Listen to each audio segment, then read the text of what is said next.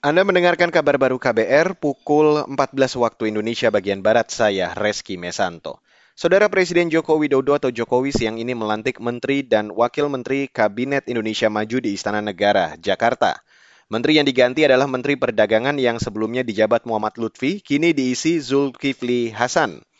Kemudian Menteri Agraria dan Tata Ruang Badan Pertahanan Nasional atau ATR BPN dari Sofyan Jalil diganti Hadi Cahyanto. Berikut Presiden Jokowi saat menyumpah para menteri dan wakil menteri. Sebelum saya mengambil sumpah berkenaan dengan pengangkatan saudara-saudara sebagai Menteri Negara dan Wakil Menteri Negara Kabinet Indonesia Maju dalam sisa masa jabatan periode tahun 2019-2024 Terlebih dahulu saya akan bertanya kepada saudara-saudara. Bersediakah saudara-saudara untuk diambil sumpah menurut agama masing-masing? Bersedia. Bersedia. Apabila demikian harap mengikuti dan mengulangi kata-kata saya. Selain itu, hari ini Presiden juga melantik Wakil Menteri menjadi Wakil Menteri ATR BPN Raja Julio Antoni Pelantikan itu dihadiri sejumlah petinggi partai politik antara lain Ketua Umum Partai Kebangkitan Bangsa Muhaimin Iskandar dan Ketua Umum Nasdem Surya Paloh. Beralih ke berita selanjutnya, Saudara, berkas perkara tersangka kasus pelanggaran hak asasi manusia atau HAM berat di Paniai, Papua tahun 2014 segera dilimpahkan ke pengadilan.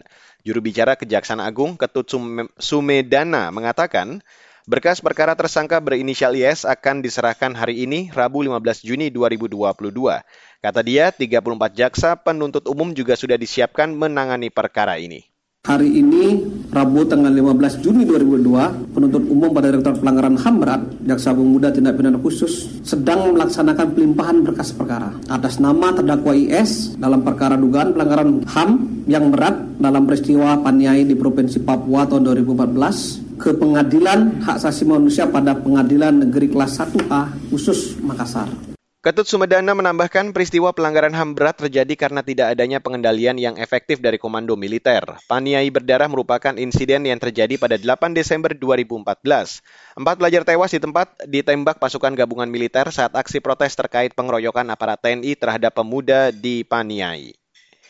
Saudara pasangan ganda putra Pramudia Kusumardana dan Yeremia Rambitan melaju ke babak berikutnya di turnamen Indonesia Terbuka 2022. Pram dan Yeremia lolos usai mengalahkan ganda putra Inggris Ben Lane dan Sean Vandy dengan dua set langsung yakni 19-21 dan 21-15 dalam pertandingan babak 16 besar turnamen Indonesia Open di Stora Jakarta hari ini. Sementara itu Muhammad Hasan dan Hendra Setiawan kalah dua set langsung melawan ganda Cina Yu Chen Liu dan Zuan Yi Ku Hasil negatif juga dialami tunggal putri Indonesia, Gregoria Mariska Tunjung yang lebih dahulu kalah melawan tunggal putri Thailand, Pitayapon Chaiwan. Gregoria kalah dengan skor 17-21, 21-10, dan 12-21. Dan saudara, demikian kabar baru saya Reski Mesanto.